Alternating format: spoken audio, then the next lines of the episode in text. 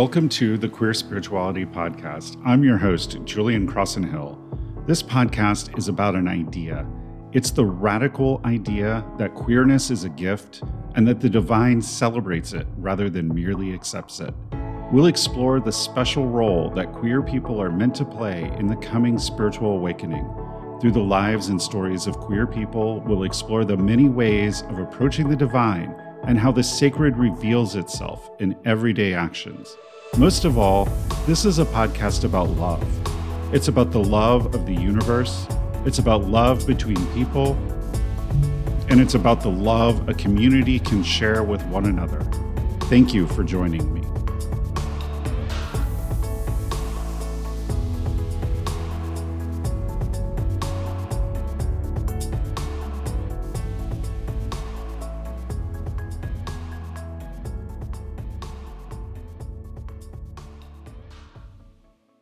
Hello and welcome to this episode of the Queer Spirituality Podcast. I'm your host, Julian Crossenhill.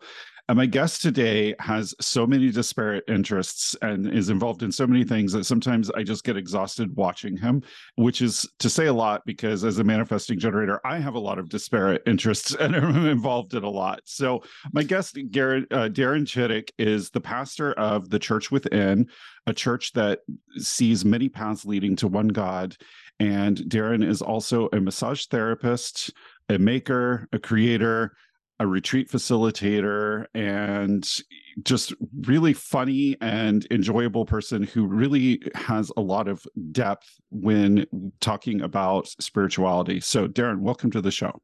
Thank you, Julian. Thanks for having me. Yeah, it's my pleasure to have you here. So, one question I ask all of my guests we'll kick off with is what does queer spirituality mean to you?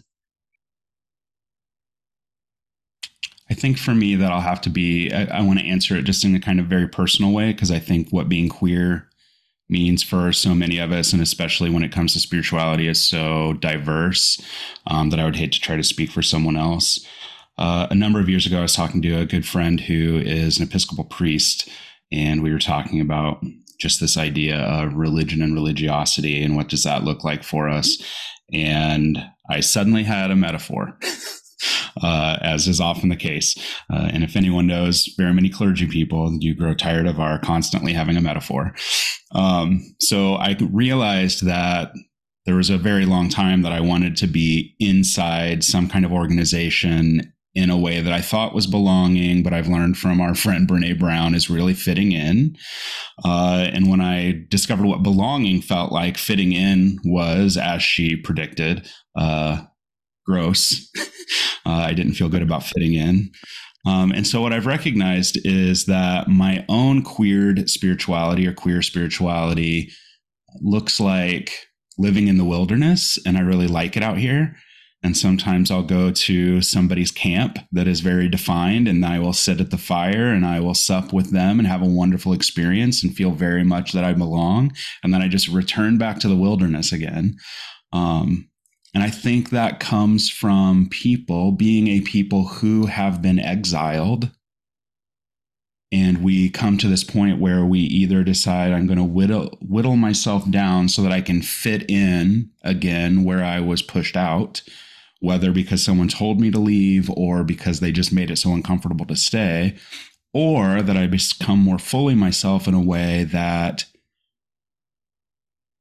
belonging persists even in places where I might not fit in. Um, and so I think queer spirituality is kind of a liberated spirituality uh, at its maturity. Um, but I think when it's not at its maturity, sometimes it can be, you know, it's something else, just like anything else that's not at its, at its maturity. So, when ripened, queer spirituality for me is very much about belonging in the world, in creation, um, and in humanity. Uh, and what makes that special is that anyone who is told they don't belong to be able to find our belonging again, I think that's really powerful.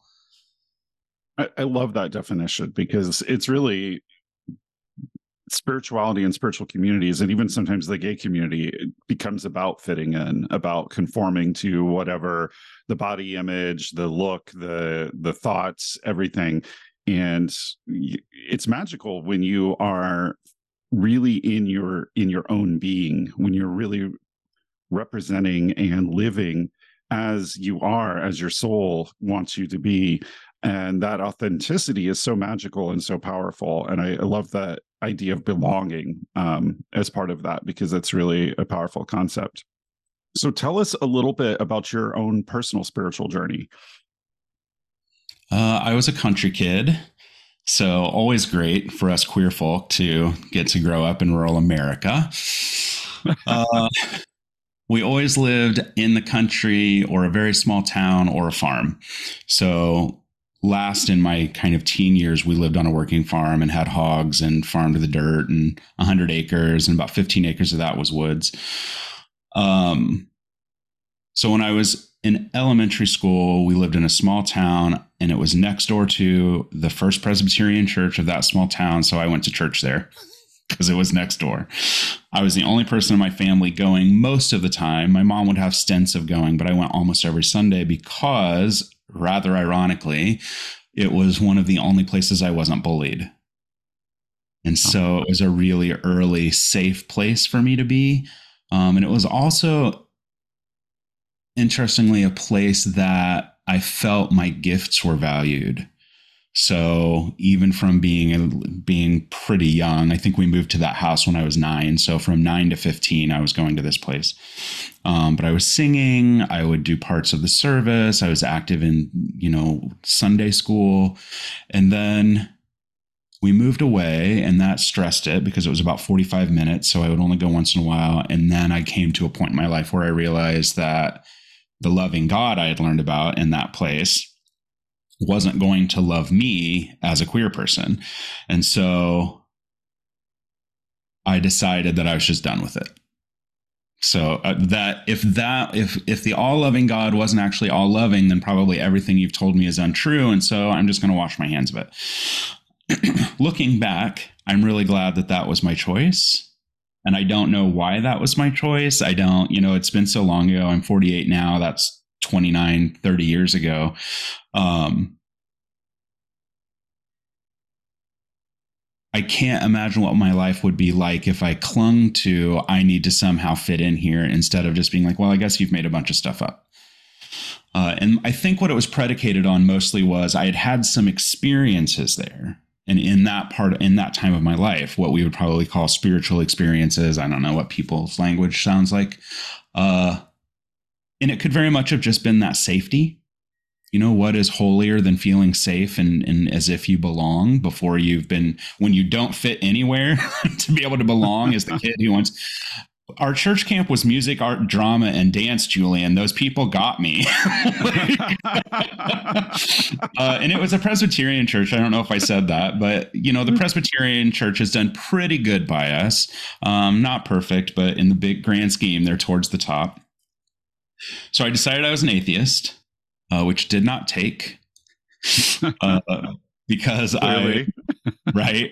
I decided at one I was I was dating this guy who was also an atheist and as we often do we self choose who are or self select who are around. And so I was around a lot of atheists and one day I said to this guy I'm like you don't not believe in God. You're just angry with God. And I was like oh shit. Now I'm gonna have to think about this. Um, about the same time I first started studying massage. So I was 20 at this point uh, was having kind of incredible experiences during these this apprenticeship because back then it was the Wild West as far as regulation was concerned. Uh, so it was just me and two other women in a room with another woman who was our instructor. Um, and my instructor would say, "You're doing God's work," and I was just like, "No such thing," and it would make me so angry. But you know, something was happening. Uh, about that time, I found spiritual community. Um, which also didn't immediately take because I walked into this kind of room full of, as I recall it, middle-aged women wearing purple flowy clothes, and I was like, "Oh, I don't, I don't know if this is for me." Uh, but then, you know, going off and on a few years later, found out that they were doing a ministerial studies program, and was like, "Oh, I want to do that." Uh, so that was kind of a turning point. Um, and in those intervening years, was looking just at all kinds of spiritual paths. So that initial breakup, the atheism that was living completely outside of that sphere, I thought coming to recognize, oh, the experiences I've always had, I'm still having. Uh, so let's look what that can look. Let's see what that can look like. Um, and then here I am at 48, my 10th year of being professional clergy. No one saw it coming. yeah. Yeah, that's a that's an amazing journey, and it seems it, it's interesting to me how so many queer people have these very convoluted journeys where they grow up in a faith that eventually doesn't feel like they belong to anymore, and then they go on this sort of hero's journey or quest to find where they do belong. And some people come full circle and some move on into other paths that, that fit them better. So tell me a little bit about the church within. You've been the pastor there for what, 10 years now? And yep. and it's a fairly progressive, open spiritual community. Tell us a little bit about it. Yeah, so the organization is about 30 years old. Um, it was initially founded by a woman named Louise Dunn, who had been to some degree of entering into monastic life herself as a nun, uh, left that, was involved in the unity movement um, in the 90s, and wanted to be. And this is my recollection. So if Louise Dunn listens to this and my details are wrong, I hope I don't get in trouble. Uh, uh, was considering becoming ordained through that organization while working as a spiritual counselor. Um, and Unity's ordination process, at least at that time, was like seven years. And she's like, friends, this isn't my first time at the rodeo. I don't, I'm like seven years. So some folks that she was in community with really urged her to start something. Um, and the church within is what was born out of it. And she says the church was born out of a sense of discontent that there was were not safe and embracing spiritual communities available to the LGBTQ community at the time. Uh, and so she, a cis straight woman with some other cis straight folks and some queer folks of all ilk, were like, well, let's make that. Cool. At the beginning, the church was m- very much like the the unity movement. So new thought. Um, they used A Course in Miracles a lot. Uh, Louise was there for about a decade. Then we had a year without her. My ministerial studies started just before she left. We had a year of rotation. I was involved in that rotation. Then we hired a woman named Yvonne Brandenburg, who had been 30 years a Methodist minister um, and district superintendent. Absolutely brilliant woman, mystic. Um, so I, ha- I was there for her entire 12 year tenure. She's very much amongst my greatest mentors, along with her husband. And then I stepped in. And during Yvonne's time, I think that, you know, her first language, she would say, is Bible um, and Christianity.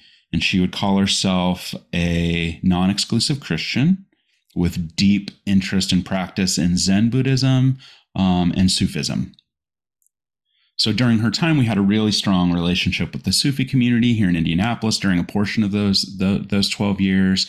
Um, we moved from being in kind of a Park 100 space where there was no like industrial business space where there was no one else around on Sunday to being in a neighborhood and really started living out the kind of next level of our our life as a community, which meant being in community with you know outside of our, our own gatherings i stepped in after she retired uh, my biggest concern was and i said this to her um, i'm worried that i'm not going to be christian enough for them because i'm not a christian and she said oh darren I think people hear us exactly the same way. And I said, Well, I've never really thought that you had lost it until now, but I'm a little worried about your, your grasp on reality. uh, but what I have found in my kind of presenting, which is I'll use the teachings of Jesus from um, a man named Neil Douglas Klotz, who's absolutely brilliant Aramaic scholar who has kind of relocated the words of Jesus culturally and in time, um, beginning with the Aramaic and not going through that kind of translation. I use Buddhism quite a bit. Uh, I use Kabbalah quite a bit um, some Sufism. We do a lot of poetry. Uh, and what Yvonne started saying and what I have carried on is that ours is a practical spirituality. So it's about where the rubber meets the road. What can I do right now that makes life better for me and those around me and for all people with no one left out? Um, what that has evolved into is sharing our building more and more. So the church building is being used more now than it ever has been, except during the pandemic when we weren't gathering there and we handed over the building to a pantry that did a, year and a half of pantry service um, out of the building. They took over everything and they were serving 1,800 people a week over about three days with two hours of service each day. Absolutely amazing. But we have a Buddhist group that meets on Monday evenings called Circle City Sangha that is in the tradition of Thich Nhat Hanh. We have Indiana Dharma Recovery or Recovery Dharma rather that meets on Tuesdays and Fridays, which is a recovery program that's not based in AA and it is based in Buddhist understanding. Uh, we have a woman whose company is called Peridot Tarot, who is doing every other Wednesday night a tarot exchange. So one will be an exchange, the other will be advanced tarot topics, and she teaches. Uh, she's done one intro to tarot class at the church. She's getting ready to do another this fall. Um, and then we have group therapy on Sunday nights run by a local therapist and his wife, who's a creative writing instructor. And so they use writing tools and um, so the congregation is, despite all that, still an aging congregation, but don't tell them I said that. Uh, they don't like to hear it. Um, we have this interesting kind of group of older folks and younger folks, and this kind of gap in the middle. Uh, and we're just very much about the work of, if I can borrow from Judaism and Kabbalah, um, tikkun olam, which Rachel, Dr. Rachel Naomi Remen says uh, is healing the world that touches us. Mm-hmm. Oftentimes, we'll hear that translated as repair the cosmos or repair the world, which I've always thought seemed really daunting. But hearing her rendering of healing the world that touches us makes it very approachable. Um, and so, our work then is to A, let the world touch us. so that we can do that work and to be open ourselves up to whatever healing looks like in that moment um, with the people we happen to be with.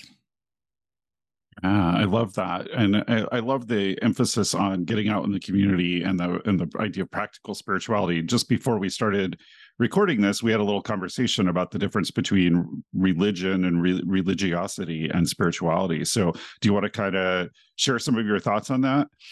Sure. excuse me. Um, oftentimes people will say spiritual, not religious. And I said that for a very long time, and sometimes I'll still kind of use the language because it's easy shortcut. I think that we lose something if we become so anti-religious that we forget that spirituality and religiosity have an interesting kind of relationship the story that I think happens over and over again through history is someone has a spiritual experience. They start telling someone else about it. That person's like, oh my gosh, I want that experience. They start kind of doing what the first person did, and then that grows into a thing, or it doesn't. Then that person is gone for whatever reason, and what's left are these instructions. And it's like pointing for a cat the cat is like like the tune is on the floor and you're pointing at it and the cat's licking your finger. And so we forget sometimes that that first person was trying to aim us towards something some experience some ineffable experience that is available to us if we will go get it. And we've just turned the wrong direction. We're looking at the pointer instead of the the delicious tuna which we would never feed our cat off the floor. It would always be in a bowl. We're not monsters julian. Um, so I'm interested in a spirituality that is not afraid of the history that it may have been born from. And I'm also interested in a natural spirituality that comes from observation. Um, so I'll talk about two things that come to mind with that. One is Octavia Butler. So I'm very much in love with the work of Octavia Butler, the parable of the sower, this idea of God is change. In that book over and over and man i just re I, i've read it and then i just listened to it again and i forgot how absolutely brutal and traumatic that book is. Um man it is a hard one. And in the midst of it people keep saying to her you've made this religion up. And she says no i've observed the world. This is what i have found the yeah. only constant is change. Therefore, change is God. If we can shape change, then we can shape God, and that becomes the the kind of practice.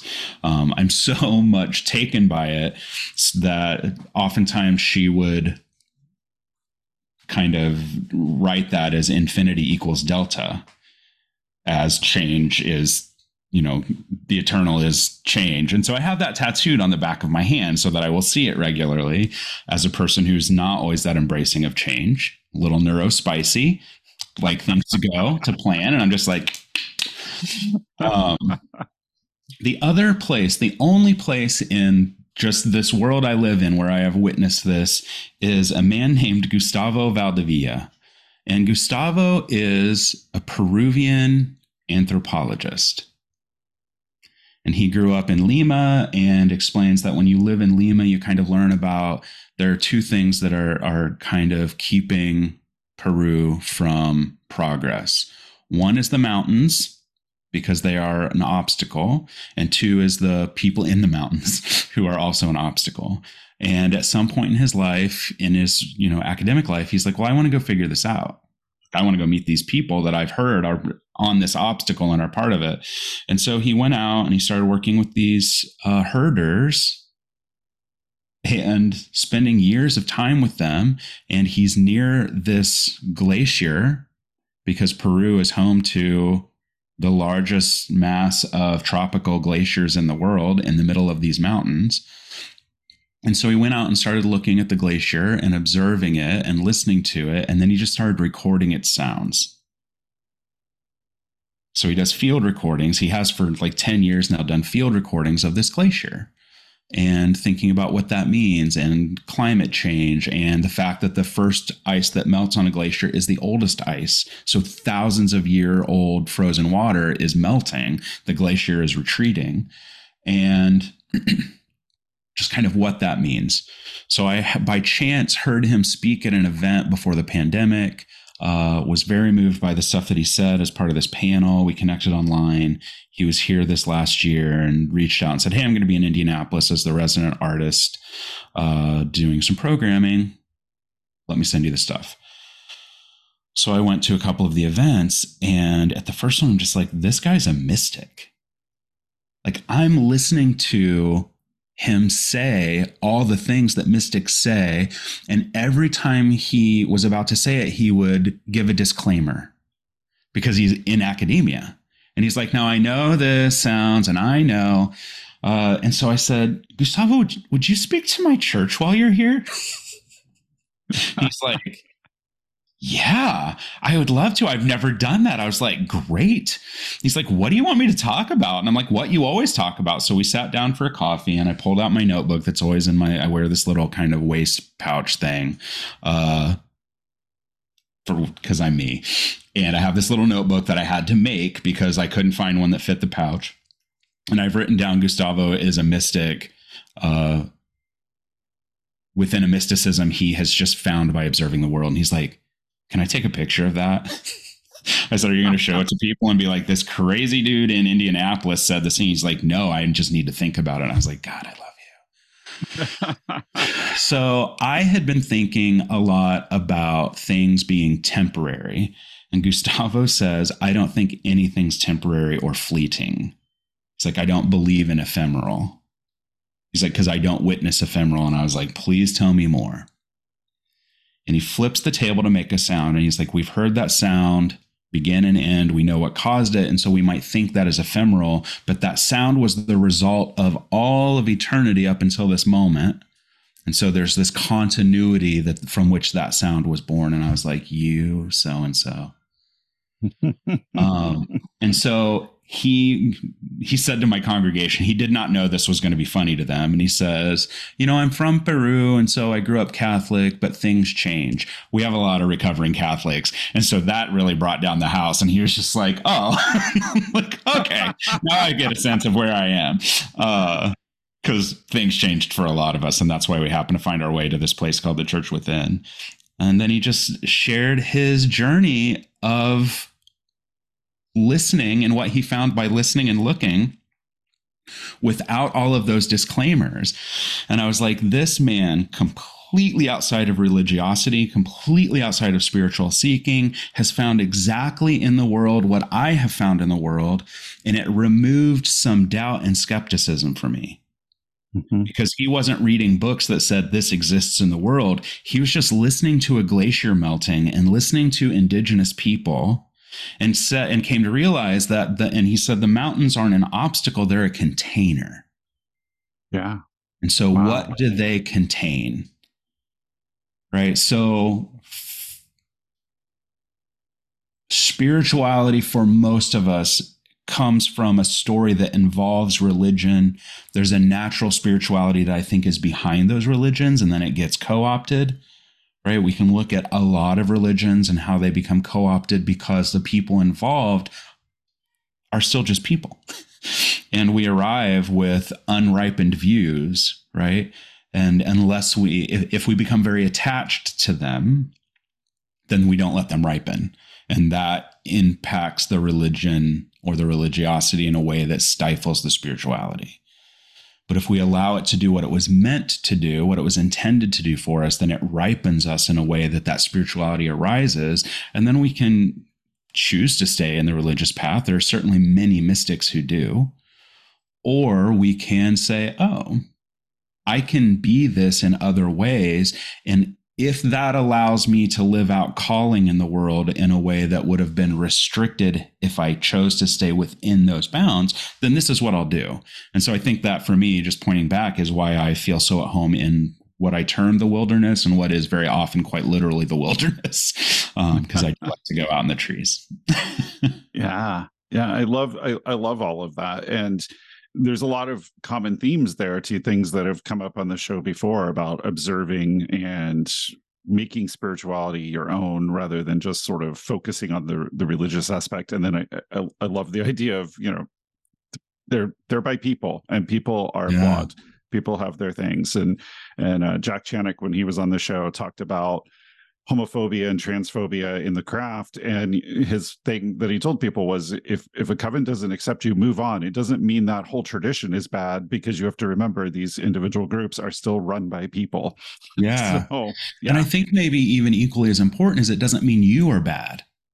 Yes. Because that's yes. what we've been told historically is you don't belong here because you are bad right. And we we internalize that in a way that then we want to be validated as not bad. And when we find something that is ostensibly different and then we find out is not operating differently we're like oh what if they were right? What if i am bad? What if this isn't mine? And i think part of what makes queer folks queer spirituality maybe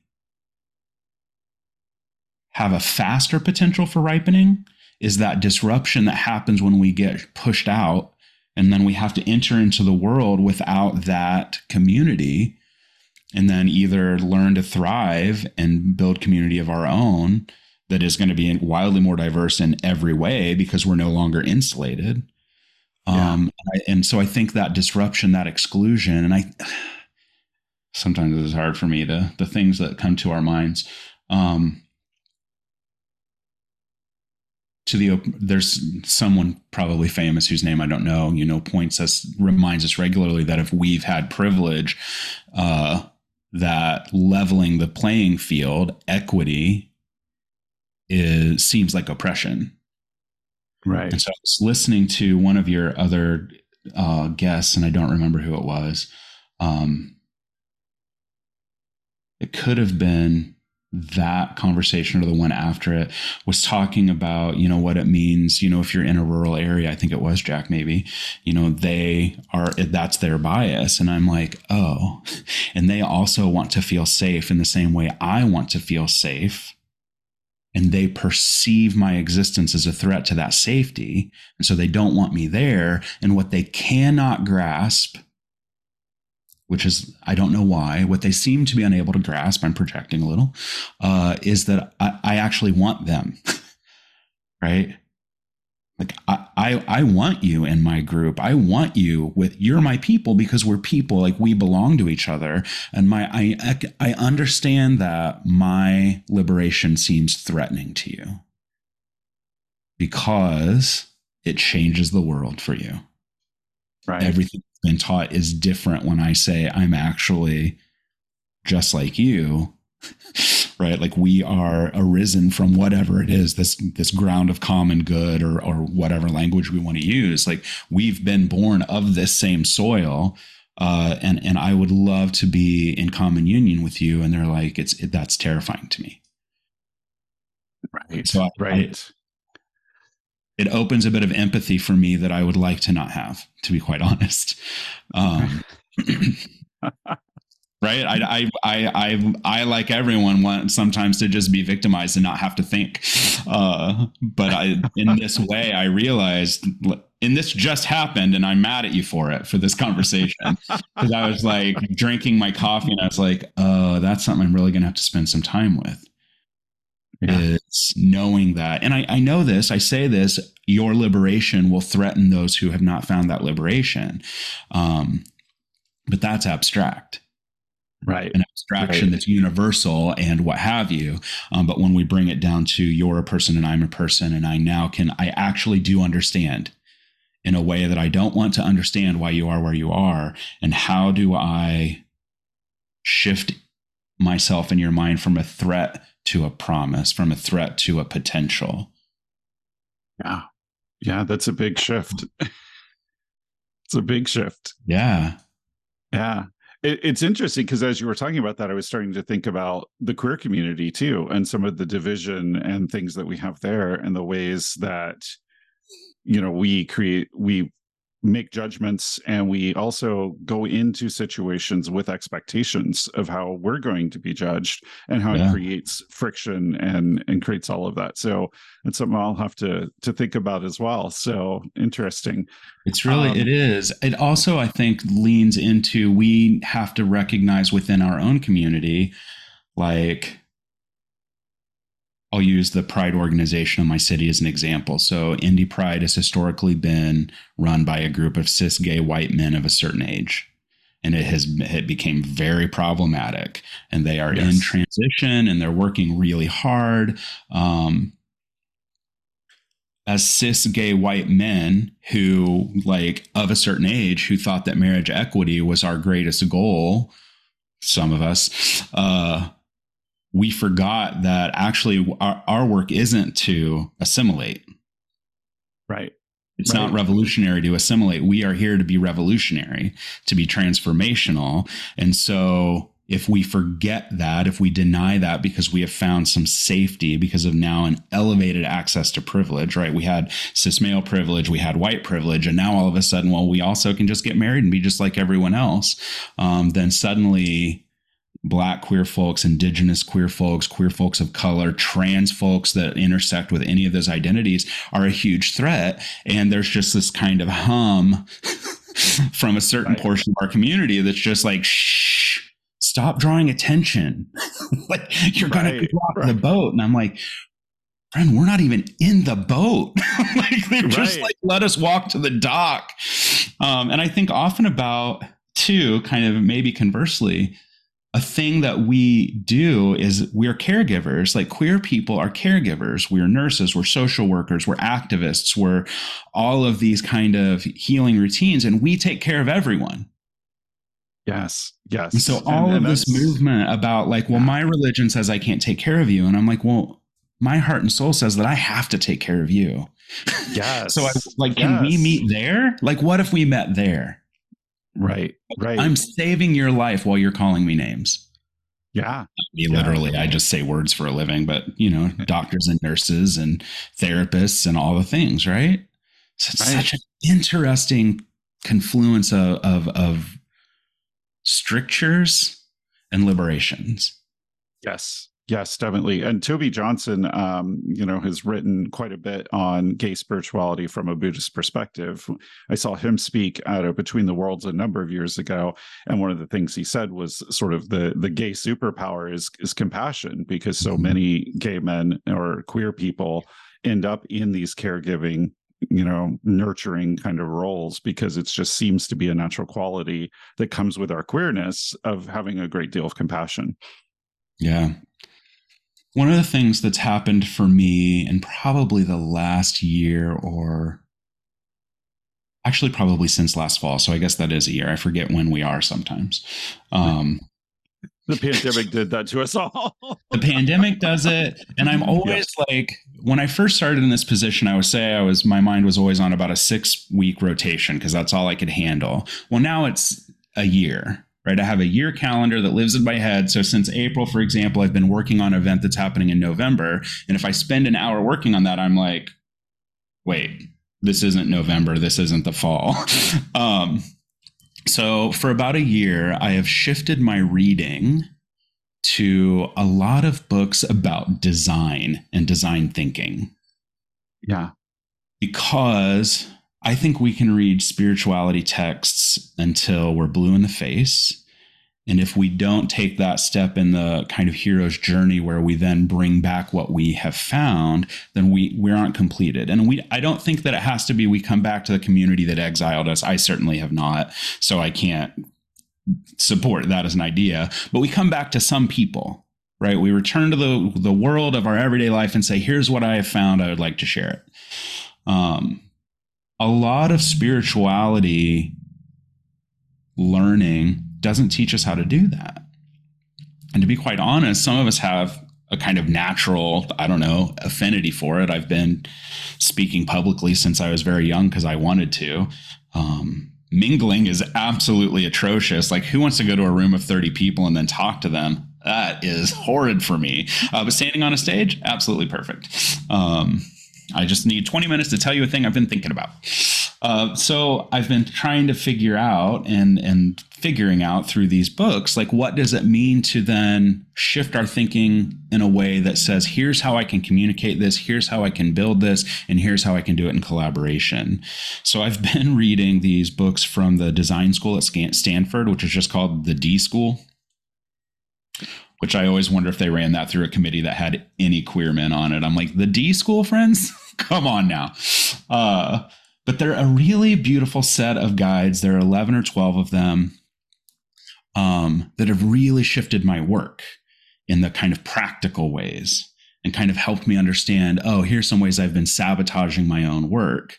Uh, because of a sense of duty or you know all the things that we do to get in our own way um, and it's been really valuable and it's been really magical to kind of deploy again things that are from outside of what we consider the spiritual studies the spiritual work uh, in this in this regard. Uh, and i think a lot of growth has happened for my community that i had been in the way of because of that. Um, yeah. so i 10 out of 10 recommend those those books. There's a really good one called design for belonging come on. Uh, there's a really brilliant one called This is a Prototype, which you wouldn't expect, except that, especially I think for you, um, I'm not up on the, the, the the work like you are, but as a manifesting generator, this idea of I don't know, maybe you don't do this, but I do this. A thing should work the first time. Yeah. And when it doesn't work, I have a really big struggle with that. And so this is a whole book about prototyping. Like Nothing works the first time. No one in history who ever did anything great did it the first time.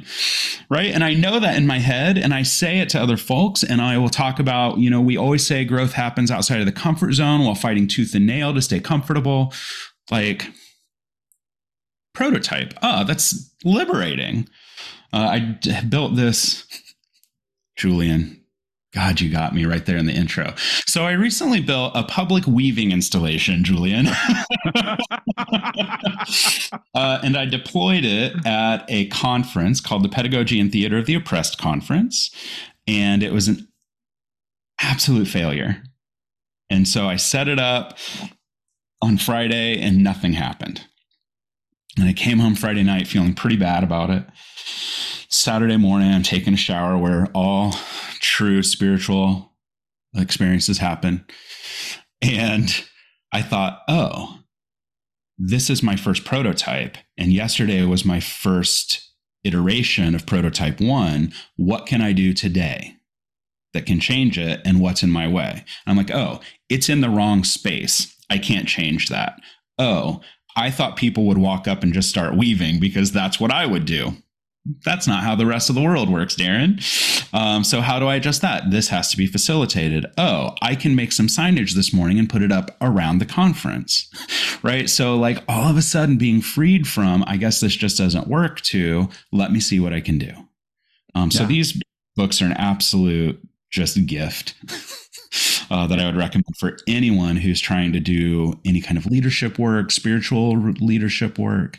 Um, acknowledge where you're in your own way, and then know that there are tools that will help, um, and that there's not something wrong with you. Yes, Ethan yes. is this incredible Buddhist teacher who says, You are perfect just the way you are, and you could use a little work. love it. I love it. Yes. And yeah. I just am like, That's right. You're right, Ethan. Yeah. Nick Turn. yes. Yes. So, definitely. Wonderful. Yeah, I, I definitely agree that spirituality doesn't always talk about how do you bring what you learned back. And you know, i've been pulling a lot of my inspiration from books on economics and systems and um, business. And of course i'm also a software engineer so i pull ideas from software engineering. Yeah. because we don't learn how to bring that stuff back and share it with other people this has been a really great conversation. Um, how do people follow you, get in touch with you, learn more about your retreats and the different things that you're doing? Yeah, so my website is dchitt.com, dchit.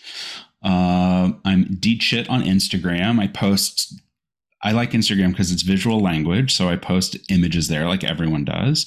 Uh, folks can feel free to follow me on Facebook. There are only a few Darren Chitticks in the world, uh, which is, I check on it periodically to see if any new ones have emerged, but I think there are only three of us. Uh, and we're all on separate continents.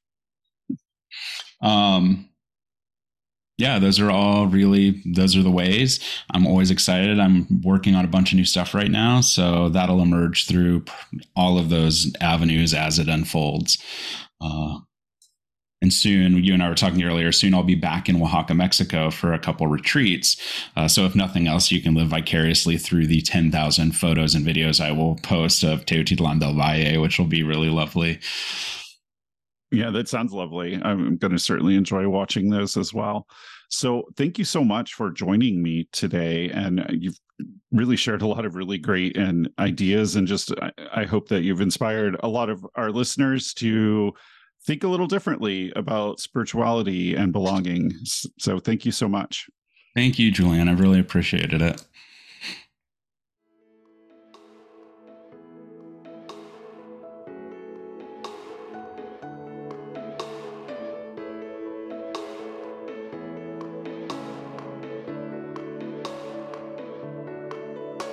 Thank you for listening. This has been the Queer Spirituality Podcast with Julian Crossan Hill. If you enjoyed this show, please consider leaving a rating on whatever site you get your podcasts at. Rating the show allows other people to discover it and be exposed to these ideas around queer spirituality. You can also find my blog and past episodes of this podcast at www.queerspirituality.net. That's www www.queerspirituality.net. You can also there find links to the Queer Spirituality Facebook group, my various social channels where you can get involved in the discussion or send me your feedback or questions or things you'd like to hear on the show. Thank you again for listening and for your support. Bright blessings.